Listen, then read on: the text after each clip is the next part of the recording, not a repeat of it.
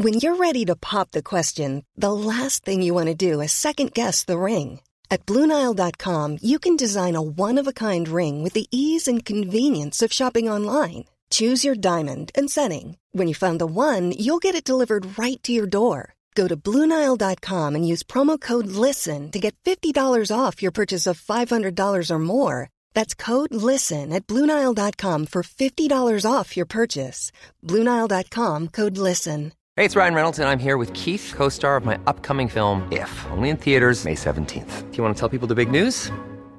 All right, I'll do it. Sign up now and you'll get unlimited for $15 a month in six months of Paramount Plus Essential Plan on us. Mintmobile.com slash switch. Upfront payment of $45 equivalent to $15 per month. Unlimited over 40 gigabytes per month. Face lower speeds. Videos at 480p. Active Mint customers by 531.24 get six months of Paramount Plus Essential Plan. Auto renews after six months. Offer ends May 31st, 2024. Separate Paramount Plus registration required. Terms and conditions apply if rated PG. Even on a budget, quality is non-negotiable. That's why Quince is the place to score high-end essentials at 50 to 80% less than similar brands. Get your hands on buttery soft cashmere sweaters from just 60 bucks, Italian leather jackets, and so much more. And the best part about Quince, they exclusively partner with factories committed to safe, ethical, and responsible manufacturing. Elevate your style without the elevated price tag with Quince. Go to quince.com slash upgrade for free shipping and 365-day returns.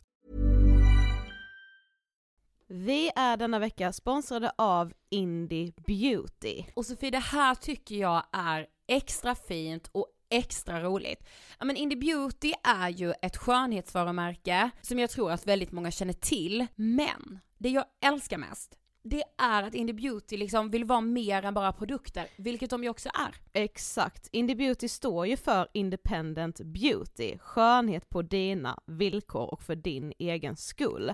Och Indie Beauty tror ju stenhårt på ett alternativt skönhetsideal fritt från måsten, skam och känslor av otillräcklighet. Där är jag helt med Indie Beauty. Jag med. Det är så jag vill att skönhet ska vara. Ja men verkligen. Och vet du vad som är nytt för i år Sofie? Berätta. Från och med i år så skänker Indie Beauty 1% av sin försäljning till Suicide Zero, Tjejzonen och Djurens Rätt. Så när man handlar produkter från Indie Beauty så kan man liksom känna att man också ger tillbaka till samhället. Ja, kraften i tillsammans. Ska jag säga en sak nu då, Mm. som jag, det, men det är detta jag är extra glad över.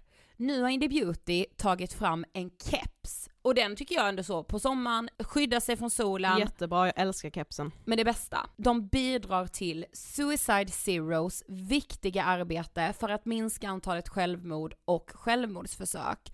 Så för varje såld keps så går hela vinsten, 100 kronor, direkt till Suicide Zero. Då kan man liksom göra nytta både för samhället och sin hud på en och samma gång. Ja, och kepsen kostar 169, men alltså hela vinsten går då som sagt till Suicide Zero. Så om man vill göra skillnad när man är där ute i solen, nu när den börjar titta fram, då ska man välja den här kepsen. Den säljs exklusivt på indiebeauty.se och på Apotea. Tillsammans kan vi skapa en ljusare framtid. Vi ses med kepsarna på! Tack Indie Beauty. Vi är sponsrade av Mindler och som ni säkert vet sedan tidigare så är vi ju ute på psykologresan tillsammans.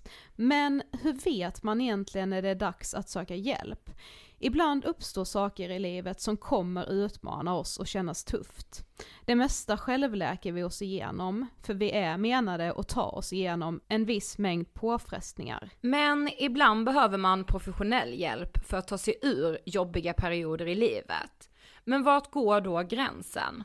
Vad är en del av livets skavighet och när är det läge att söka hjälp?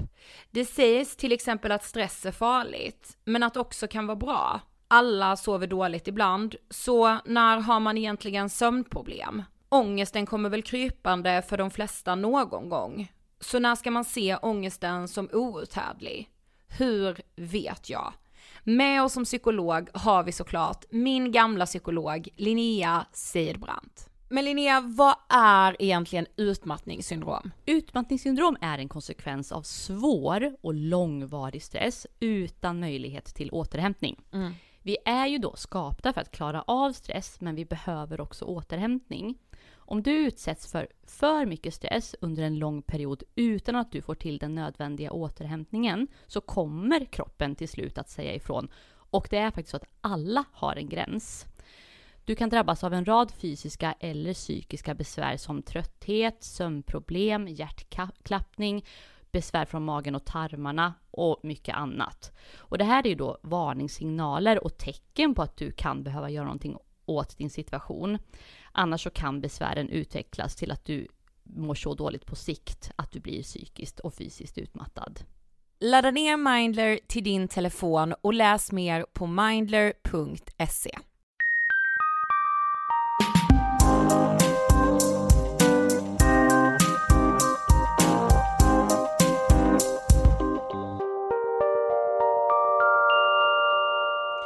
Hej på er och varmt välkomna till avsnitt 213 av Ångestpodden! Hej! Tjoho! Du är på så bra humör. Vad härligt. Vet du varför? Nej. För att så här, nyhetens vindar blåser. Om. Och du bara, vad, vad snackar du om? Nej, Ja. ett. Vår bok släpps snart. Yes. Nästa vecka kommer en helt sjuk överraskning i podden. Yes. Nummer två. Vi har dragit igång vår YouTube-kanal igen. Ja. Nej, men- men... skulle faktiskt säga att det är du. Du tycker det? Ja. Tack. Du får ändå lite ansvar. Jag får ändå Ja. så mycket cred av att det är jag som klipper podden, så då kan Ja. du få cred för vår YouTube-kanal. Ja, den heter ju Ida och Sofie. Mm. Jag tycker man ska så surfa in, man ska prenumerera, man ska likea en jävla video också. Kommentera Ja, gärna. nej men verkligen, alltså det är jätteroligt ju Mm. att vi är igång. Och ni får gärna önska så här, vilka videos ni vill ha, vilka videos ni vill se. Det var nyhetens vindar. Det var ju verkligen nyhetens vindar. Ja. Men innan vi sätter igång det här avsnittet så ska vi tacka vår eminenta sponsor Mindler. Ja, men Vet alltså, ja. Min nya bästis. Ja det är så. Ja. Vet du vad Mindler är för någonting? Nej men så här. Mindler är en app där du via videosamtal kan träffa en psykolog. Så här är det ju Sofie om vi ska vara helt ärliga, att någon gång i livet så drabbas de flesta människor av någon form av psykisk ohälsa. Mm, så är det ju. Ja och alltså så här, oavsett om det gäller perioder av stress, det kan vara nedstämdhet, det kan vara oro, det kan vara panikångest. Så ska man inte ta för givet att det försvinner av sig själv. Nej. Du vet det är ju den typiska inställningen. Ja, alltså jag tror så här lika vanligt som du säger att det är att alla ju hamnar där någon gång, så tror jag också att alla som har drabbats har tänkt tanken, det här fixar jag på egen hand. Ja men jag vet. Jag har ju tänkt det. Jag med. Och det ska man verkligen inte tänka. Nej. För att man behöver ofta professionell hjälp för liksom att effektivt kunna ta sig tillbaka till sitt vanliga liv. Ja, och för att ju också få redskapen att liksom kanske bättre hantera en sån situation vid ett senare tillfälle i livet. Men exakt. Så Mindlers vision, det är att alla ska ha möjlighet att träffa en psykolog på lika villkor oavsett var man bor eller vilka förutsättningar man har. Eh, jag tänker ändå så här. är det världens bästa grundsten i ett företag? Ja, det tycker jag. Jag håller med. Man måste än så länge vara 18 år för att använda Mindler. Det kostar 100 kronor varje gång, men högkostnadsskydd gäller. Du kan alltså boka psykologsamtal redan idag. Ladda ner Mindler via App Store eller Google Play. Och så kan ni läsa mer på mindler.se Vi måste bli bättre på att be om hjälp, Sofie. och bryta onda cirklar. Vi ber om hjälp hos Mindler. Tack Mindler. Jag har funderat på en sak. Alltså sista liksom veckan. Vi har inte tackat skam tillräckligt. Har vi inte? Nej men vi har typ inte det. Okej. Alltså när jag fick ju hem i julas fick jag en liten julklapp eh, från eh, ett bokförlag som har gett ut, gud jag vet inte, kommer inte ihåg vilket bokförlag. Förlåt att jag inte gör det men ni kan ju säkert googla upp det här. Eh, som hade gett ut liksom på svenska manuset från Skam. Alltså hela jävla manuset. Jag fastnade ju. Nej men alltså Sofie, jag bara, jag, jag säger jag bara, Det är alltså, väl Sandra Beijer som har skrivit det va? Ja precis, underbara. Älskade Sandra. Som jag har gästat. Ja men du vet så här, alltså hur fan ska vi kunna tacka skam för vad det liksom, Det är ju Julie Anden vi måste tacka. nej men precis, alltså så här, vad har det gjort för populärkulturen i världen? ja, du men vet- väldigt mycket. Nej men du vet alltså jag, ja, men jag saknar karaktärerna så mycket. nej men jag insåg det, jag bara fy fan! Ja. Jag vill kunna ringa upp Sanna och bara säga kan du snälla peppa mig lite? ja. Ja men förstår du vad jag menar? Jo, jo det gör jag, men jag, jag vet inte riktigt, har vi verkligen inte tackat dem tillräckligt? Du tycker det? Ja. det kan jag ändå tycka. Men alltså du vet jag är omskakad i grunden för alltid av scenen i sista Skam, spoiler nu då alltså, jag antar att alla har sett det. Sista avsnittet av Skam, säsong 4, Sanna säsong, när, nej men gud jag kommer börja gråta. När Eva och Jonas typ så här hittar tillbaka. Alltså, Ja, men jag tänker bara det var typ det som gjorde mig besviken för att så ser inte livet ut. ja men jag och min kille hittade ju tillbaka. Ja men det är så många som inte hittar tillbaka. Det är någon falsk eh, förhoppning. ja men alltså fy fan. Ja det tyckte jag ändå var lite eh, verklighetsfrånvänt. Okej, du kan gå och tacka någon. Julie Adam gör om, gör rätt. Nej men så här, jag har inte tackat Skam tillräckligt. Okej, Det ja, jag därför. tycker ändå att jag har gjort det. Du tycker jag är helt sjuk som tar upp det här. eller? Ja lite. Jaha. Nej men du vet jag är bara så här, alltså fy fan, jag hatar ju när man är känslostyrd i mycket. Ja. För att det är ett problem liksom. Men det är Där. fint. Men det är fint. Alltså i skam är jag så känslostyrd. Men du, på tal om känslor. Ja. Kan vi få liksom rulla in på känslorna till vår gäst idag? Yes. För idag så gästas vi av Herbert Munkhammar. Also known as afasi och ena delen av maskinen. Och ena delen av ansiktet. Ja. Det var så här först när man hör Herbert Munkhammar, man bara, bara hmm, vänta. Jag känner Någon igen klocka, det. Ja precis, någon klocka ringer. Helt plötsligt man bara, kärlek vid sista ögonkastet, maskinen. Nej men hans röst. Tusen nålar, ansiktet, äckligt, ansiktet, vulkanen, Herbert Munkhammar. Nej men så här, Alltså, hans röst är så mycket första festerna, men- första du vet så här festhånglet typ. Ah! Alltså det är så mycket minnen i hans röst. Nej men jag vet, eh, så när vi fick den stora äran att slås ner med Herbert och prata så hade jag faktiskt väldigt höga förväntningar för jag tänkte så här: det här är en kille som skriver om känslor och beskriver vad han känner på ett väldigt så här ärligt och naket sätt. Och sen bara insåg jag ju att han kan prata om det på ett sånt sätt också. Wow! Nej men fattar du, jag, var, jag var, hade så höga förväntningar, jag bara mm. hoppas du kan prata lika bra Herbert. Men jag det är faktiskt ett väldigt mysigt avsnitt. Det är fantastiskt och det är också så mycket som avverkas. Allt ifrån liksom uppväxt, skilda föräldrar till att faktiskt prata graviditet och förlossning och när det inte blir liksom bra direkt. Mm. Nej men när det inte blir den här eh, fantastiska bubblan, den direkta tiden efter att man precis har blivit förälder. Vi rullar intervjun med Herbert Munkhammar. Varsågoda! Hej Herbert och varmt välkommen till Ångestpodden. Tack så mycket. Det är så kul att du är här. Det tycker jag också. Ja. Ja, vad bra. För de som inte vet, vem är du? Jag är eh, en låtskrivare och artist sedan många år tillbaka nu. Eh, som eh, de senaste tio åren eller vad det blir har, Oj, ja för vi Haft. pratade om det innan, hur gammal är du? jag är 33 33. Mm. och har gjort musik sedan jag var 14-15. Och eh, har haft grupper som eh, Maskinen och Ansiktet och Afasi och Filthy genom åren.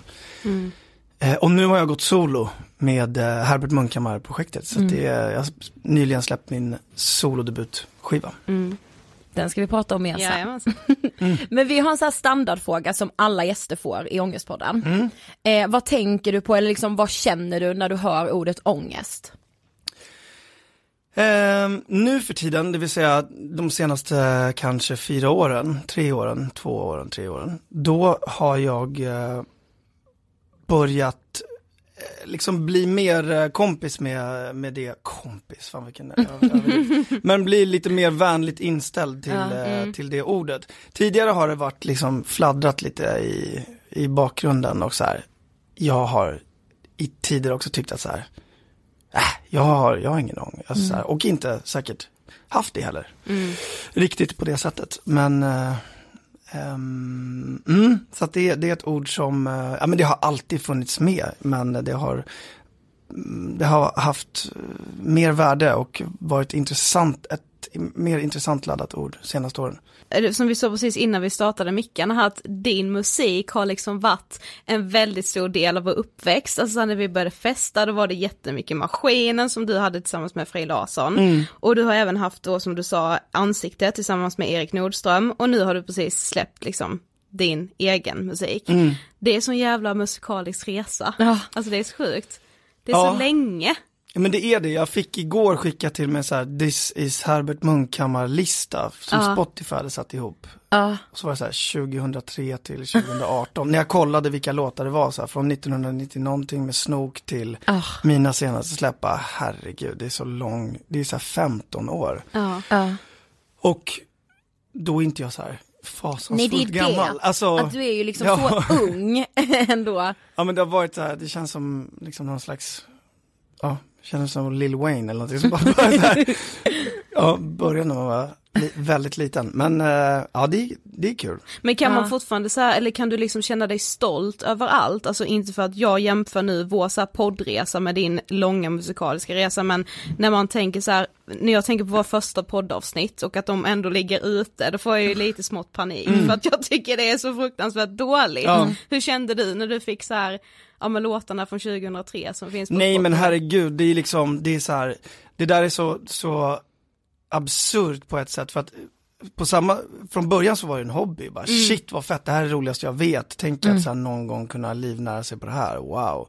Och allt var så här extremt effektsökande och liksom eh, alla texter skulle vara så här superprovocerande och, och jag menar det var ju jättepubbigt liksom. Eh, och det låg väl i liksom det det låg väl i sakens natur då att, att göra musik i den åldern. Men ehm, så att det är inte som att jag idag bara, fy fan vad fett det var. De första släppen. Det känner jag inte, men sen så kan jag känna kring gamla låtar som liksom Bomfaller alla och 1990 någonting så här bara, Ja. shit vad det var, vad de ändå banade väg Ja, och öppnade verkligen. dörrar för saker. Precis. Det är inte musik som jag älskar att höra på idag. Nej. För att, ja, jag menar, Men de är ändå en viktig del av Ja, ja, verkligen. Mm. Alltså, de har ju liksom betytt supermycket. Ja, ja men såklart. Men alltså vi är så här, vi älskar i podden att gå tillbaka i tiden och så här gräva i allting som har varit. Ja. Mm. Eh, men du växte upp i Uppsala. Eh, alltså hur skulle du beskriva din uppväxt?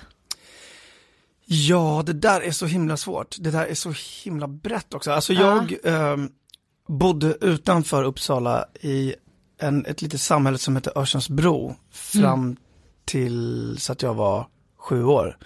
Eh, och då skilde sig mina föräldrar och då flyttade vi in till Uppsala liksom, i samband med den skilsmässan. Och jag började i första klass. Eh, det var liksom att flytta från landet till en, tyckte jag då, storstad. Ja, liksom. Jag ja. hade ju typ inga minnen av en stad, förutom de där, de där som jag fick då. Ja. Ehm, nej men jag hade väl en, på vissa sätt väldigt liksom normal medelklassuppväxt. Och eh, som har har varit jätte kärleksfull och fin och sen har den också liksom innehållit sådana där saker som liksom kan komma tror jag i eh, samband med att två personer går skilda vägar. Eh, och det finns små barn, vi var tre syskon som bodde tillsammans då. Och ett fjärde som var utfluget.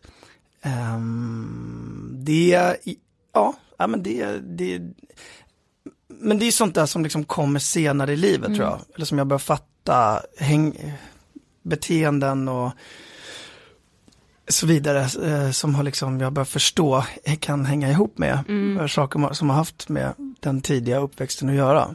Eh, så att det har liksom, ja, det har varit på. Det är så svårt också när det är många inblandade. Ja, att liksom såklart. dissekera Ja på ett offentligt sätt. Men, men det, nej men det, det, det fanns både och.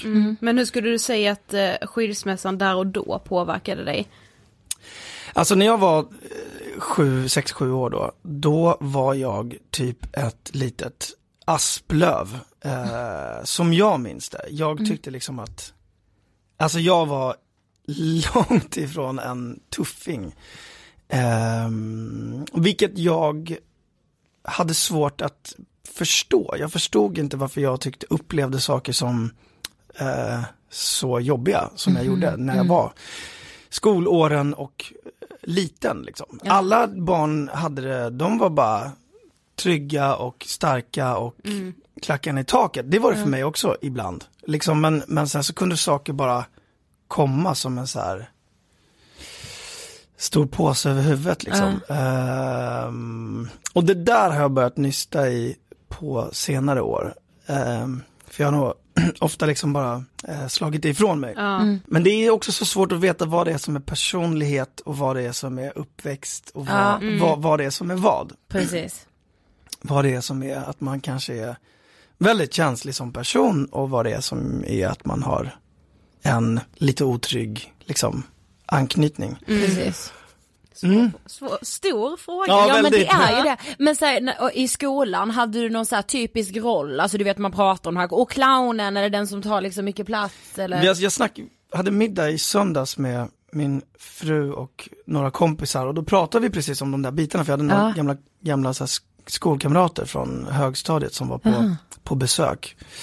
Eh, och just det där med vilken roll man hade och jag kan liksom, jag ha, ha, förstår att jag var, hade rätt mycket av en kameleontroll. Alltså för att jag hade så extremt mycket olika sammanhang. Både liksom min äldre syrra och hennes polare som jag tidigt också var kompis med. Och sen andra äldre kompisar och sen mina kompisar i mina, alltså min ålderskategori och sådär. Så att det var liksom, det var väldigt mycket att så här, det var olika masker beroende på hur man, eh, vad man eh, skulle vara i för sammanhang. Vilket jag var väldigt, eh, ja det, det var en, en styrka som jag hade. Ehm, jag testade mig fram väldigt mycket. Men redan när du var 15 år så kom musiken in i bilden. Mm, alltså hur, hur hamnade du där? Jag började i sjätte klass på ett högstadium liksom. Alltså, vi började, den klassen vi sen skulle vara i högstadiet började i sexan. Mm. Ehm, och då träffade jag Magnus Lidehäll som jag liksom jo, sen gjorde massa musik med, både i Afasi och Filti och Maskinen och sen som har gjort, ja men Seinabos eh, produktioner och så vidare. Alltså han har gjort allt möjligt genom åren.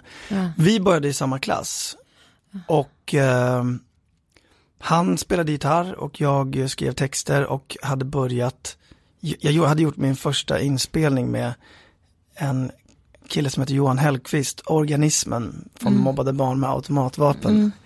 Och ehm, så att det var liksom, det, det satte igång med att jag gjorde ett, en låt med Organismen och DJ Large, som var den här låten. Och sen så började jag och Magnus då, eh, för han lärde sig ett musikprogram och sen så började vi göra musik tillsammans, som sen blev Afasi och Filthy. Så att eh, det var där i, ja, sjuan kanske då, som det Det är så, du var så himla ung. Ja och det sjuka var att så här, då var det, jag kommer ihåg det på högstadiet, då var det så här bara, för att vi hö- höll på liksom att skriva mycket med folk på, liksom, i så här hiphop communities och sånt, eh, re- redan då. När var det här 99, typ 2000. Och eh, då hade jag mycket kontakt med en snubbe i Lund som heter Petter Tarland. Eh, som arrangerade grejer. Han var liksom jag, fast nere i Skåne, eller i, i Lund. Och, Så han och hans syrra arrangerade grejer på mejeriet. Och liksom vi åkte till varandra så jag kunde gå till min lärare så här i åttan och bara Jag ska vara med och göra så här ett uh, hiphop uh, uppträdande i Lund eller i Köpenhamn var det också så här. Kan jag få ledigt typ några dagar? Bara, Åh gud vad kul, det är bara åk. Ja, så här. Fick så här ledigt från skolan för att åka iväg och uppträda. Så det var jävligt roligt. Vilken underbar lärare. Ja, det måste jag tycker jag säga. Det känns som att många hade bara nej, Ja, exakt. skolan först. Skolan i första hand liksom, känns som det så här typiska. Men var det liksom självklart då, att det, så här, det är hiphop liksom? Och jag var- bara gjorde något, Ja, jag, bara, exakt. jag, jag som inte ser nu, jag gjorde något slags hiphop-tecken här. Ehm, jo men det var, det, var, det var det jag lyssnade på då. Ja. Så det var det som blev mycket soul och hiphop och Vad hade, hade du någon så här favoritartist? Ja, då var det väl, jag lyssnade mycket på liksom Wu-Tang och Mob Deep och D'Angelo och Lauryn Hill och Fugees och ja det var, ja mycket, mycket sånt. Så det kändes liksom självklart att säga ja. Ja precis, det var liksom det som jag, sen så hade jag liksom, eh, träffade jag den här Johan då, som var min eh, syrras kompis. Som eh, organismen som skrev, och hade redan börjat ge ut musik. Och han liksom lärde mig att så här, hur man rappade. Ja. Jag skrev texter, så att det var på den vägen var det. Liksom. Mm. Men när skulle du säga att liksom drömmen föddes att så här, ja, det är det här jag vill göra liksom, jag vill leva på musiken. Ja men det är så svårt för att, alltså drömmen föddes nog så fort jag kom över de här första så här Eminem-inspelningarna och liksom förstod bara shit, man kan skriva så här, man kan göra rappa på det här sättet och man kan Ja men jag, allt var ju så här så sjuka texter som, det var ju liksom det som var hela grejen på den tiden. Eh, och mycket punchlines och så här. Och eh, den närdes nog hela tiden. Sen så dröjde det ju innan, ja den första liksom riktiga låten som blev stor, det var ju 2003, 1990 någonting. Och sen bomfade alla året därpå. Och innan dess hade vi ju släppt så låtar på nätet och liksom eh, haft någon skiva som läckte och lite sånt där. Men liksom det hade inte blivit någonting på riktigt. Men då fick vi ju en sån här försmak bara, shit 1990 någonting ligger så här sex veckor på A-rotation på P3, bara jävlar. bara, ja nu har ni stimpengar att hämta här, vi bara, eh, What? vad är det? Ja. Ingen hade företag, allt var så här. Så det var ju liksom väldigt, eh, ja men det var ju inte heller så att det var bara, då small det till och sen var allting klart. Nej. Nej. Utan i och med att det har pågått under så lång tid så har det varit upp och ner och ja, jag har jobbat heltid med musik i sen 2007 eller någonting. Och då, 2007, kom maskinen då? Ja, då, Nej. 2008 släpptes ehm, liksom debutskivan med Afasi och Filti som vi Aha, turnerade ja. med. Och ja, alla som inte dansar släppte vi den där vevan också. Ja. Och så ja, satte vi igång maskinen då efter det. Ja. Och sen ansiktet och så, ja. Ja men precis. Mm. Men, men som vi var inne på så här, alltså du har liksom gjort musik i många olika konstellationer, allt ifrån då maskinen med Frej Larsson till ansiktet med Erik. Men när man liksom går ifrån det, att så här, ja men nu går jag från maskinen och så blir det ansiktet sådär. Alltså har det varit jobbigt att lämna succéer liksom? Nej, alltså grejen är att jag tycker att det, det kommer liksom ner till att det måste kännas jätte, jätte fett, tycker jag i alla fall. Eh, f- För att det ska vara kul att fortsätta. Och det, jag menar det är många yrken som är jättevinstdrivande eller liksom inkomstbringande. Men där folk kör på av den anledningen. Men när det just kom, när det kommer till konst, då finns det liksom en tidsbestämd period för hur länge man kan, alltså för det, det hör till saken att jag hade liksom under ganska många år velat göra det här soloprojektet. Så att jag liksom siktade mot det, ja de senaste, senaste, de sista åren, vi körde maskinen och ansiktet också. Ja. Så att det var liksom inte, för mig var det aldrig ett alternativ att bara, ja men jag, jag kör vidare i det här på grund av att, alltså jag menar vi har haft jättemycket kul med maskinen och med ansiktet och allt så. Men det var så jävla viktigt att få, för min liksom, för min, för att jag skulle känna att det var kul att Ja. fortsätta göra musik. Eh, och också det här med att berätta sina, helt och hållet sina egna berättelser. Eller, alltså att, att vara liksom ensam utgivare av det. Att inte i de andra grupperna så har delat på det hela tiden. En vers är min, en vers är Frejs eller Erik och så här. Och eh, det blir ju alltid ett kompromissande. Eh, sen kan det finnas massa positiva saker med att, man, att det är på det sättet också. Men just det här att, att bara få bestämma allt helt själv. Det, det kan bli väldigt viktigt. Och jag har en sån otrolig stark känsla kring musikskapandet, att det liksom, det spelar ingen roll hur många siffror som sätts in på mitt bankkonto, jag måste få göra exakt det där liksom. Men har det inte känts läskigt någon gång att så här, bara, men nu ska jag stå på egna ben, ska Jo, herregud. Det måste ju liksom ändå vara en trygghet också. Fine att man måste kompromissa, men det är ju också den här tryggheten i att om jag typ misslyckas nu så gör jag det ändå inte själv. Man är hela tiden någon mer som Jo men liksom det är, kan... det, det är det liksom plåstret som jag har vetat att jag kommer behöva riva av Ja. liksom i så många år. För att jag har alltid känt att men jag vill ju i själva verket göra en sologrej. Så här. Ja. Eh, jag kan inte stå och hålla någon i handen liksom längre. Utan, och, då- och då blir det det där, ja, absolut, det är, jag kommer få allt ris och ros hamnar på mitt bord. Ja, liksom. Ja. Men det är det ju naturligtvis värt. Sen Ja. att jag har extremt svårt för att ta det, det är en annan sak. Ja, det är vidrigt. Men det är så härligt att du ändå säger det, för ofta tycker jag det är så här, att artister kan säga så här: nej men alltså jag läser ändå ingenting, nej men jag hör ingenting, nej jag bryr mig inte. Men du bryr dig. Nej men alltså det är ju liksom Nej men det där är ju en kultur också, det, det, det är så omvänt, det är så märkligt liksom maktförhållandet där. För att vem är det som sitter på makten idag? Vad, artisterna är jättestort behov av ett utrymme. Skribenterna sitter på den makten. Ja. Och liksom det är det som blir så här. Förut kunde man be alla dra åt helvete hela tiden. Alltså så här, och, och det var liksom, kanske inte alltid så bra, men man kunde alltid liksom väldigt tydligt stå upp för sin, för sin åsikt. Precis. Liksom. Ja, det var liksom lite Nu- fett att våga Ja. be journalister dra åt helvete. Ja, Ja, men exakt. verkligen. Och Ja. liksom nu, allt är liksom köpt och allt är styrt. Mm. Det är liksom så här, ja då får du inte vara med i min podd eller då får du inte, och jag skriver ju för den och du vet så här. Ja precis. Så att det är, det är, på det sättet är det lite, lite märkliga maktförhållanden. Men, Mm. men re, ja, vi ska starta en sån podd, recensera en recensent. Exakt. Alltså du bara, nu tar jag mig för nyheterna. För det är mycket det, det kan ju också vara det, det som är grejen. Alltså, jag har fått alla möjliga typer av recensioner genom året för livespelningar, skivsläpp och allt möjligt. Och det, ibland är det ju bara ren och skär mobbning det handlar om. Så att det, men det, Men hur, hur har du lärt dig hantera det då? Om du ändå är en person som har svårt för kritik. Nej, jag har men- ju med det, jag hatar kritik.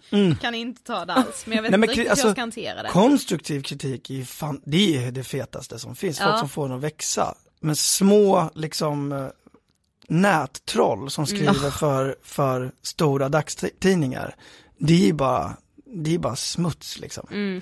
Så det är ju också, det gäller ju bara att låta det så rinna av en som vatten på en Exakt. gås. Mm. Även om det inte alltid är det lättaste. Men alltså din nya skiva Vulkanen, alltså skulle du beskriva den? Alltså vad liksom, Ja men den är, den, idén till den kläcktes, jag satt så här bara, okej men jag, nu är det så här, nu ska jag göra min soloskiva. Ehm, och hur fan ska jag göra det? Vad, vad är essensen? Så här, vad är essensen av mig? Ja men det är hela, jag kan göra lite olika typer av låtar. Vad det blir liksom för typ av genre i slutändan, det är lite sekundärt. Så här. Men det som är extremt viktigt det är att texterna och berättelserna, det är den, den stora nöten att knäcka liksom. Så att jag satte mig en hel sommar, när var det, 2017 och eh, liksom stolpade upp så här, här är elva, det, behövde inte, det var inte, tanken var inte just att det skulle vara elva men det blev det, elva låtar så här, som är dj- djupt personliga bara. Jag fick reda på att jag skulle bli pappa, så bara shit, landade den grejen bara. Ah men då skriver jag en låt som är till mitt ofödda barn som är på det här sättet. Jag fick en berättelse berättad för mig eh, våren 2017 om sexuella övergrepp. Som den här personen som berättade gav mig det förtroendet sen att liksom göra, för jag, jag, göra en låt av det. Och jag, hade, jag hade den där informationen och bara, fan ska jag göra med det här? Det här är typ, jag, jag typ hatar allt just nu. Och eh, eh, One size fits all seemed like a good idea for clothes Nice dress. Uh, it's a it's a t-shirt. until you tried it on. Same goes for your healthcare. That's why United Healthcare offers a variety of flexible, budget friendly coverage for medical, vision, dental, and more. So, whether you're between jobs, coming off a parent's plan, or even missed open enrollment, you can find the plan that fits you best. Find out more about United Healthcare coverage at uh1.com. That's uh1.com. Hey, I'm Ryan Reynolds. Recently, I asked Mint Mobile's legal team if big wireless companies are allowed to raise prices due to inflation. They said yes. And then when I asked if raising prices technically violates those onerous two year contracts, they said, What the f are you talking about, you insane Hollywood ass? F- So to recap, we're cutting the price of Mint Unlimited from $30 a month to just $15 a month. Give it a try at mintmobile.com slash switch. $45 upfront for three months plus taxes and fees. Promo rate for new customers for limited time. Unlimited more than 40 gigabytes per month. Slows. Full terms at mintmobile.com. I'm Sandra, and I'm just the professional your small business was looking for. But you didn't hire me because you didn't use LinkedIn jobs. LinkedIn has professionals you can't find anywhere else, including those who aren't actively looking for a new job but might be open to the perfect role, like me. In a given month, over 70% of LinkedIn users don't visit other leading job sites. So if you're not looking on LinkedIn, you'll miss out on great candidates like Sandra. Start hiring professionals like a professional. Post your free job on linkedin.com/people slash people today. För att det handlar, liksom, det var inte det intressanta vad jag kände kring det egentligen, men det, det, det, jag gick där med de där känslorna Men och det är ju så man känner och, när bara- man hör exakt, och bara, Ja. fan ska jag göra med den här informationen? Så Ja. bara, ja, så, så tänkte jag att jag skulle göra den där låten, Mm. världens starkaste person, och då fick jag det förtroendet och det blev väldigt så här bara, väldigt eh, känsligt liksom hur man behandlar ett sånt ämne och det är någon annans Precis. berättelse Mm. och vem är jag som man och du vet så här, det fanns så jävla många grejer att ta, ta hänsyn till. Men jag kände bara att det där landade jätte, jättebra. Mm. Och det tyckte hon också. Mm. Eh, och när jag liksom gav henne den texten och hon eh, Ja, nej, det, det blev, så det, det var mycket sådana där bitar Ja. för mig bara. Okej, jag skrev en låt som är, handlar om min syster som jag inte har någon kontakt med och inte haft på massor med år. Eh, och så har jag skrivit den texten, en annan låt som heter Hårstrån. Ehm, och bara, men shit, fan det här blev,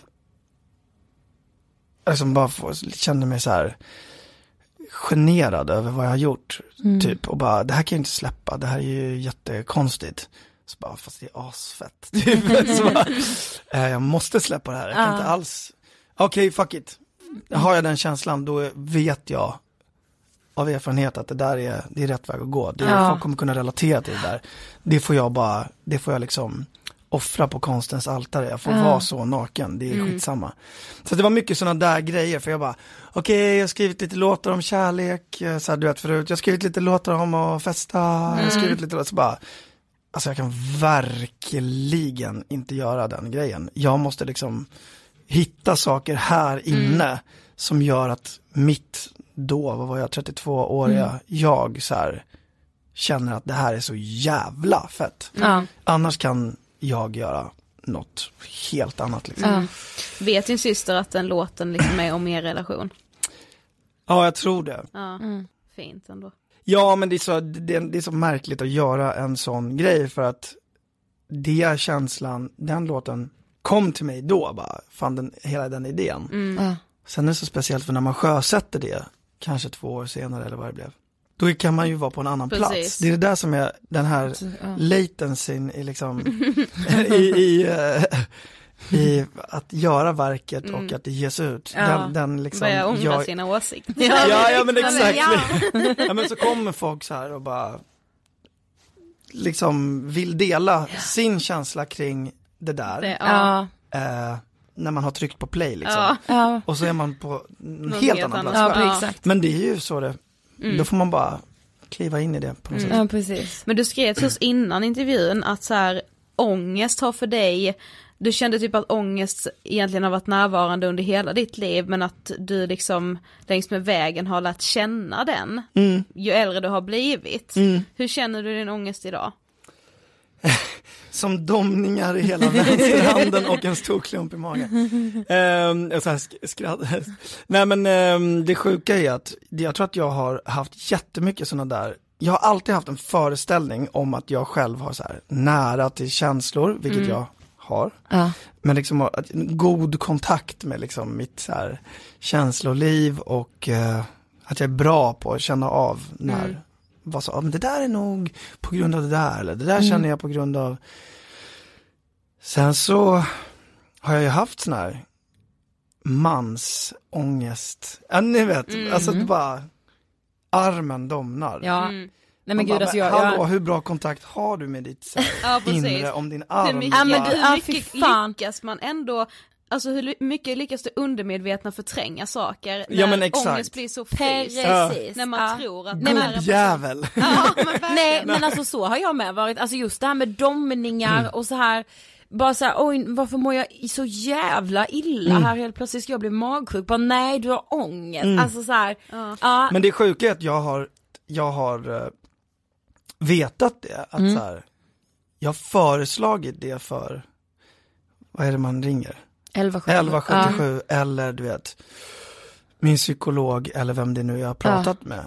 Men det har fortfarande så bara, men jag vet att det är ångest. Ja. men Ja. vad är det, vilken förändring i livet måste göras för att knuten i magen ska släppa Precis. eller strå, liksom Ja. gått så här akupunktur och massage i, till förband, alltså bara, man bara, Ja. det är inte Hjälp där det inte. sitter. Nej men alltså Nej. och så man vet det hela ja. tiden också själv. Ja men precis, men ändå så ligger man där med nålar bara, Ja, jo men nu. Denna gången kommer det. Ja. Nej men jag vet inte, jag tror att jag väckte en stor nyfikenhet hos mig själv juni 2015. Där det var så här, det var mitt första möte med terapi. Ah. Och eh, jag liksom hade väldigt så här, ja men det var en livsomvälvande tid. Det var mycket, jag gjorde rent bord på, Mm. i många hänseenden. Och eh, det, det, det liksom blev eh, rätt, rätt mycket. Ja, så då, då liksom växte det här intresset för, för terapi och konceptet och Mm. liksom vilken terapiform och vad kan man förvänta sig och vad krävs av mig och bla bla bla. Men vad var Det blev så som- här ett intresse liksom. Ja, men vad var det som fick dig att liksom söka dig till terapin just då? Ehm, ja men det var ett, det uppstod en situation där jag var i eh, terapi med flera andra. Och, ehm, och det gjorde att jag bara, åh herregud, det här är så jävla fett. Vad va, va, vad har jag, då var jag 30 precis, vad har jag hållit på med liksom i alla år? Va- Och det var liksom inte ens, det var nog inte ens världens i sig bästa session, men det var bara, alltså. Så gick det där året, 20, eh, sommaren och eh, sen på vintern så hade jag ett, någon slags meltdown. För att det var nog jävligt mycket grejer som kom ikapp liksom i det här. Jag avslutade alla projekt jag höll på med, jag eh, avslutade mitt dåvarande liksom eh, skivbolag, alltså det var allt möjligt och sen privata grejer och så- sådär. Så att jag gjorde liksom rent bord och då, då kom det ikapp för mycket, alltså bara. Så då, då kom jag ihåg att jag gick fem gånger till som KBT. Ja. Och det var ju, det var jätte så här, det var jättebra. Och jag, jag tyckte att det var liksom, ja men det, det var ju väldigt så här hands-on. Ja. Nu, Det är lite tillbaka till skolbänken. jo, Ja, jo men precis. Men, men, men jag, då, så när de där fem gångerna var över, då var jag så bara, vill du fortsätta gå? Jag bara, ja fast jag är mer intresserad av varför, typ allt det här. Varför jag agerar som jag gör, varför har jag betett mig så, varför har jag, tenderar jag att göra på det det sättet. Så jag var mer så här, jag, är mer intresserad av psykody- den psykodynamiska terapin. Så blev det liksom ett nytt spår. Eh, för att det här med bara, har du jobbiga känslor då skriv ner dem och exponeringsträna inför Mm, alltså, precis. som, Exakt. Jag bara, jo men absolut, men varför från början? så här, vad, vad, vad beror det på att de har dykt upp från början? Så det blev ett, uh, ja, det var en ny era i mitt liv. Eh, som blev, eh, ja, en stor grej liksom. Att så här, ja men fan nu gör jag det här. Går du i terapi fortfarande? Eh, nej, eller jag gör det liksom när andan faller Ja. på. Ja. Typ så. Jag kör någon så här check-up då och då. Mm. Jag har den så här bara, ja men nu är det liksom för mycket. Mm. Då bokar jag in en sittning. Ja precis. Men ja, inte är sådär så- en- nej, en gång nej, i veckan, Nej liksom. precis. Men det är så jävla skönt att kunna göra det också, alltså när man väl har liksom tagit, sig, tagit klivet in i terapivärlden, Mm. tror jag aldrig man vill gå tillbaka. Nej, Då vill man ha den liksom tryggheten. Ja, ja men precis och det, det är så otroligt mycket Det finns så mycket liksom att lära sig om Ja. sig själv och just det, det blev också en tid eller det blev en sån här um, vattendelare för mig. Mm. Att folk som jag hade omkring mig, eh, då när jag själv hade den här liksom epiphanin att Mm. bara, men för jag har alltid gillat att prata om känslor och hur man mår och så här. Sen har jag kanske inte alltid förstått vad allt beror på, eller garanterat inte. Men, men folk som jag hade omkring mig som kanske var helt ointresserade av det, eller inte Inte ville. Nej men det var liksom, fanns Mm. inte på kartan. Mm. Det blev så långt bort. Mm. Mm. Alltså jag märkte att så här, det var så svårt när man var mitt uppe i det där och mötet med sitt inre att, att liksom bolla med folk Ja. som är på en helt annan plats. Så att det, Precis. det blev väldigt så tydligt att jag hade jättestort behov av att ha folk omkring mig som kanske gjorde en liknande resa där. Ja. Och mycket det här med liksom anknytningsteorin och Mm. det, ja, jag läste jävligt mycket och Mm. babblade mycket. Mm. Mm. Men hur har du det med så här prestationsångest? Säg att du ska ut på en turné, så här första kvällen. Mår Ja, du men det är skit? på fredag. Är det så? Ja, ja. Nej, men wow. gud, har du prestationsångest här och nu? Alltså, gissa. ja. Nej men grejen är att det är också så jävla sjuk grej. Att så här. Nej men alltså ja, ja, ja. ja Mm. alltså, självklart. Alltså, men det är också det där för att vissa människor, de är lite bra på lite allt möjligt. Vilket är asfett. Mm. Jag är i och för sig också liksom, lite bra på lite allt möjligt. Men om man har en så här inriktning som är så här, man har hållit på med i alla år, då känns det så himla, det blir prestigefullt att det är ju här är min identitet liksom. ja, precis. Det här vill jag vara bra, uppfattas som bra på. Ja. Och eh, det tror jag, som, hade inte jag det, då, då tror jag att det skulle vara jättesvårt att liksom fortsätta ha en, en alltså jag känner det inför varje gång jag ska göra en låt, bara att det, här måste, det här ska bli så jävla bra. Men det är ju också det som gör att det blir jävligt bra i slutändan. Ja, men Ja men man precis. måste vara liksom Ja. lite perfektionist. Ja. För att, eh, annars, så, annars blir det ju en hobby på något sätt. Ja. Och annars så bryr man sig inte om det står sig mot annat eller annars är det Precis. sådär. Precis. Ja. Ja. Gud vad spännande. En Mm. låt på ditt nya album heter ADHD. Yes, Har du en ADHD-diagnos? det har jag inte. Anledningen till att jag valde att döpa den till ADHD var ju att dels så var det så här till det bitet jag skrev så kom jag på den hooken så här ADHD, ADHD, yeah, ADHD. Det måste vara, måste vara det. Jag bara shit det är svinhookigt. ADHD, ADHD. Det. Ja, eh, och jag bara men det är ju aspassande med min enorma rastlöshet som jag alltid har haft liksom. Att jag har haft jättesvårt att sitta still och, som min morsa brukar säga, tror det om att komma till ro med en god bok. Man bara, 14 år gammal så här. Hell no. Seriöst. Men, ehm, så att det har varit den grejen att bara sitta på sina händer eller så här. Stanna hemma ikväll, läsa en bok. Nej, nej. Nej. Det har inte varit min grej riktigt. Mm, Men tror du att du har en ADHD-diagnos? det vet jag inte och jag, jag har liksom, jag har inte varit tillräckligt intresserad för att ta reda på det. Jag har haft folk runt omkring mig liksom som har genomgått sådana där Ja. utredningar genom åren och eh, det är ganska mäckigt Mm, och det är verkligen. ganska liksom oklart om det, vad det får för utfall och så vidare. Mm. Eh, men jag har bara alltid varit väldigt dampig och Mm. så att det var så här, äh, det får bli liksom det som sammanfattar, den här refrängen ADHD får sammanfatta Mm. de här berättelserna som de här två verserna är i låten Mm. eh, om min rastlöshet. Men skulle du säga att den här rastlösheten har varit en tillgång för dig eller har det funnits perioder när den har känts jobbig? Garanterat båda två. Ja. Alltså säkert lika mycket båda två. Ja.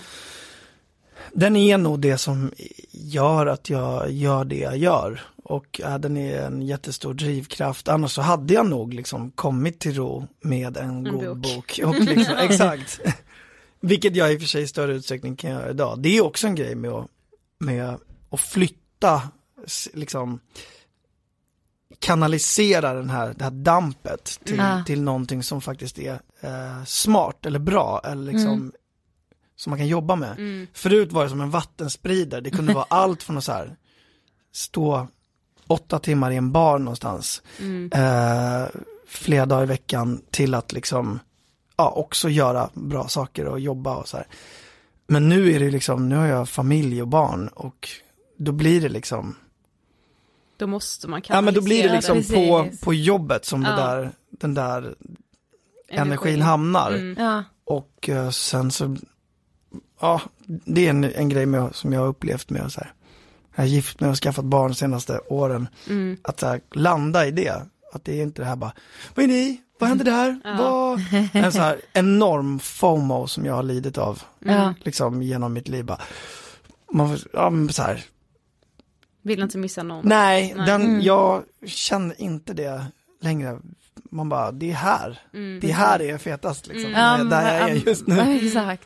Men så du var mycket så när du var yngre att hela tiden liksom göra saker, vara uppbokad, hänga med alltså.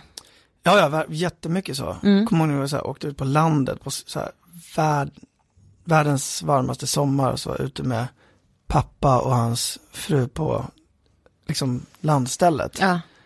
Och, jag, och jag var 15 år och bara, åh herregud. Vad, alltså, hur går några så här landsortsbussar?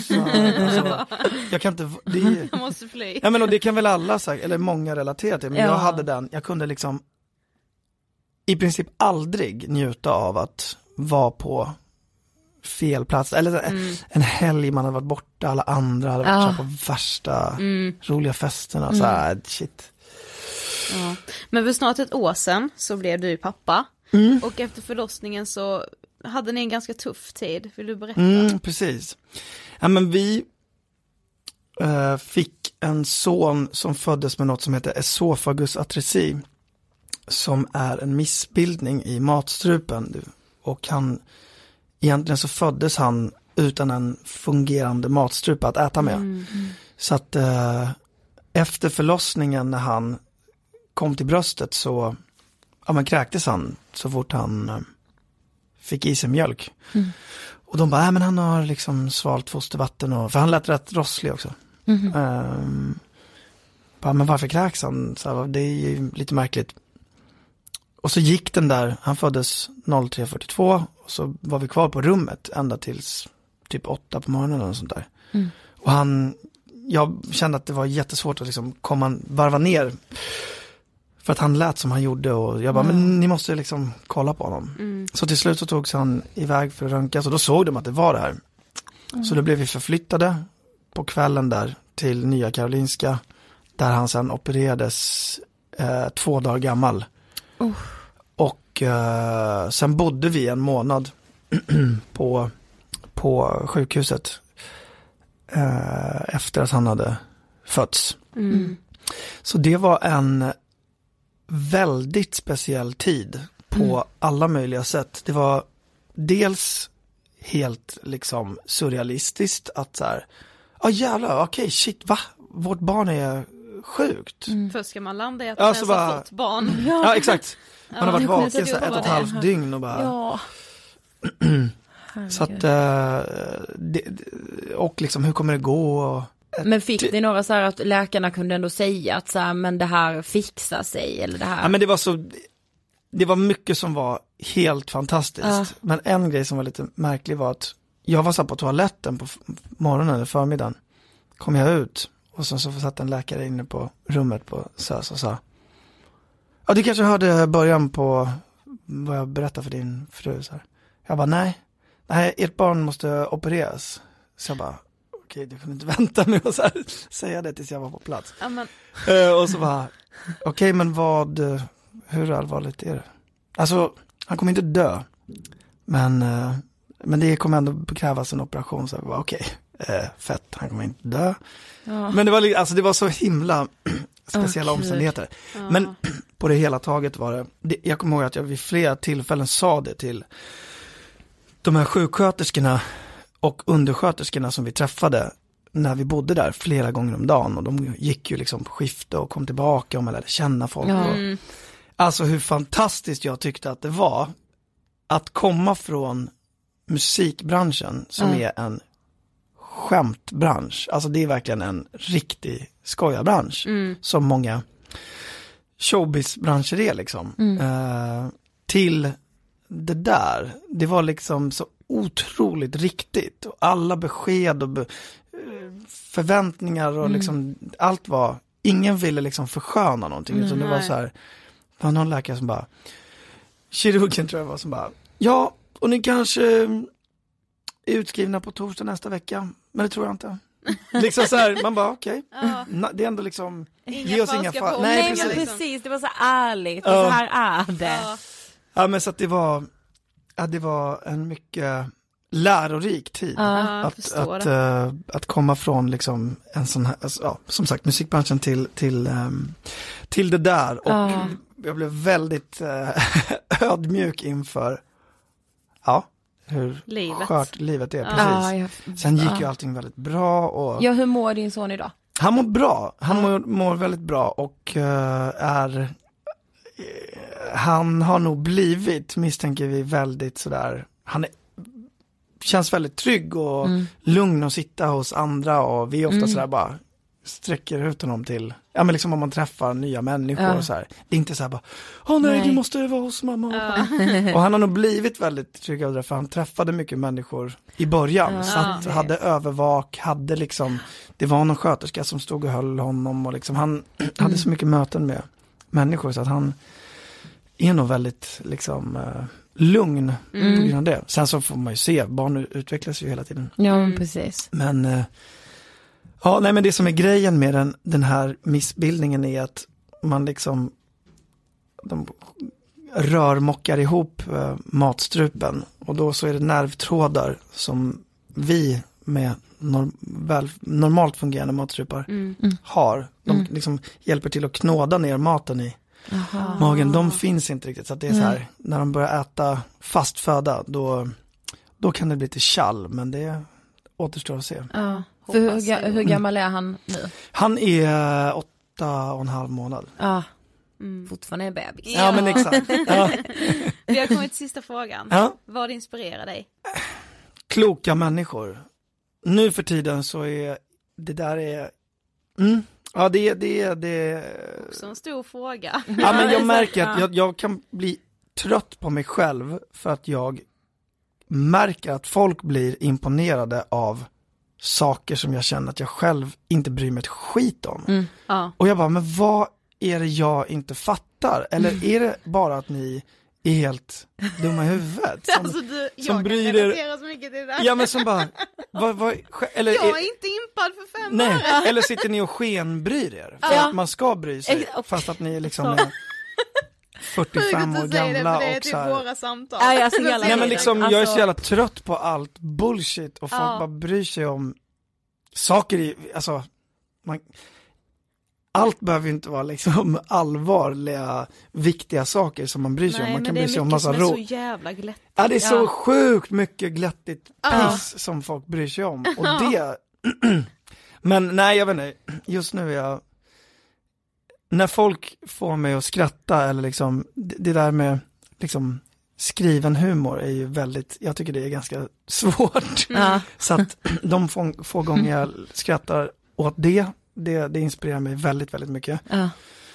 Eh, eller bara överhuvudtaget när folk är väldigt roliga och folk som är kloka och smarta och kommer med lärorik input. Det, det inspirerar mig. Mm. Mm.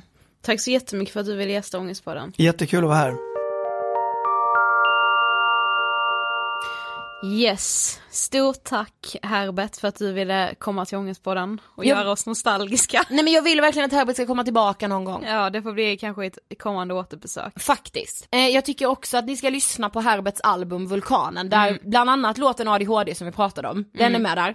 Eh, men också en massa andra godbitar. Yes, det är bara att söka på Herbert Munkhammar på Spotify. Spotify! Man kan Yes. lyssna på Ångestpodden på Spotify också. Ja, det kan man faktiskt. Så man, nu kan man så här, om man har lyssnat på Ångestpodden nu via Spotify, fan vad simpelt att bara då så här, Herbert Munkhammar så kommer det. Precis. Ehm, ja, jag tyckte det här var ett så härligt avsnitt. Mm. Även om det var liksom massa ångest så var det ändå väldigt härligt liksom, det var skratt och sådär. Men så är det väl alltid i Ångestpodden.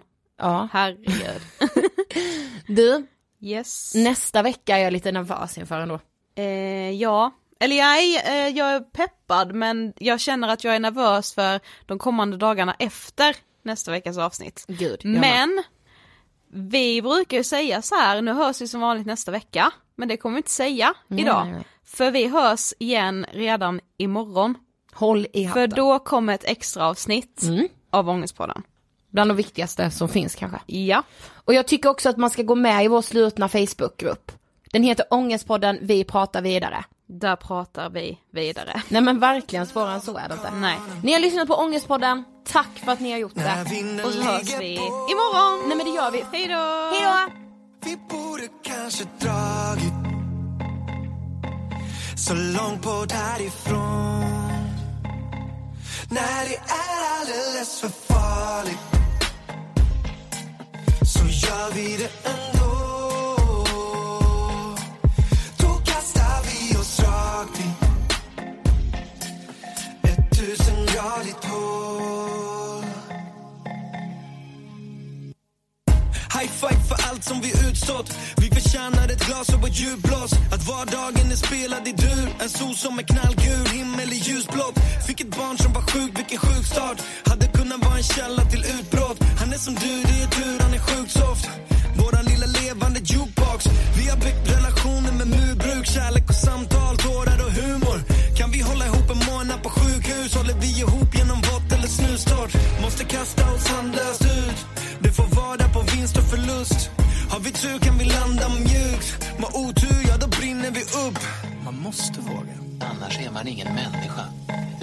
utan bara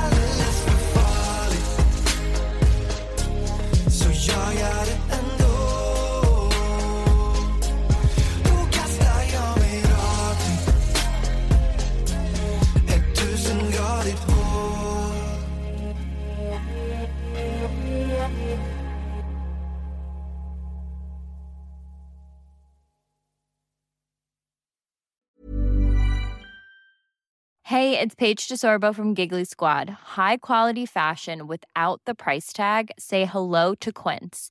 I'm snagging high-end essentials like cozy cashmere sweaters, sleek leather jackets, fine jewelry, and so much more. With Quince being 50 to 80% less than similar brands. And they partner with factories that prioritize safe, ethical, and responsible manufacturing. I love that. Luxury quality within reach. Go to quince.com slash style to get free shipping and 365 day returns on your next order. Quince.com slash style. Mom deserves the best, and there's no better place to shop for Mother's Day than Whole Foods Market. They're your destination for unbeatable savings, from premium gifts to show-stopping flowers and irresistible desserts. Start by saving 33% with Prime on all body care and candles. Then get a 15-stem bunch of tulips for just $9.99 each with Prime. Round out Mom's menu with festive rosé, irresistible berry chantilly cake, and more special treats. Come celebrate Mother's Day at Whole Foods Market. Imagine the softest sheets you've ever felt. Now imagine them getting even softer over time. That's what you'll feel with Bowl and Branch's organic cotton sheets. In a recent customer survey, 96% replied that Bowl and Branch sheets get softer with every wash. Start getting your best night's sleep in these sheets that get softer and softer for years to come. Try their sheets with a 30-night guarantee. Plus, get 15% off your first order at bowlandbranch.com. Code BUTTERY. Exclusions apply. See site for details.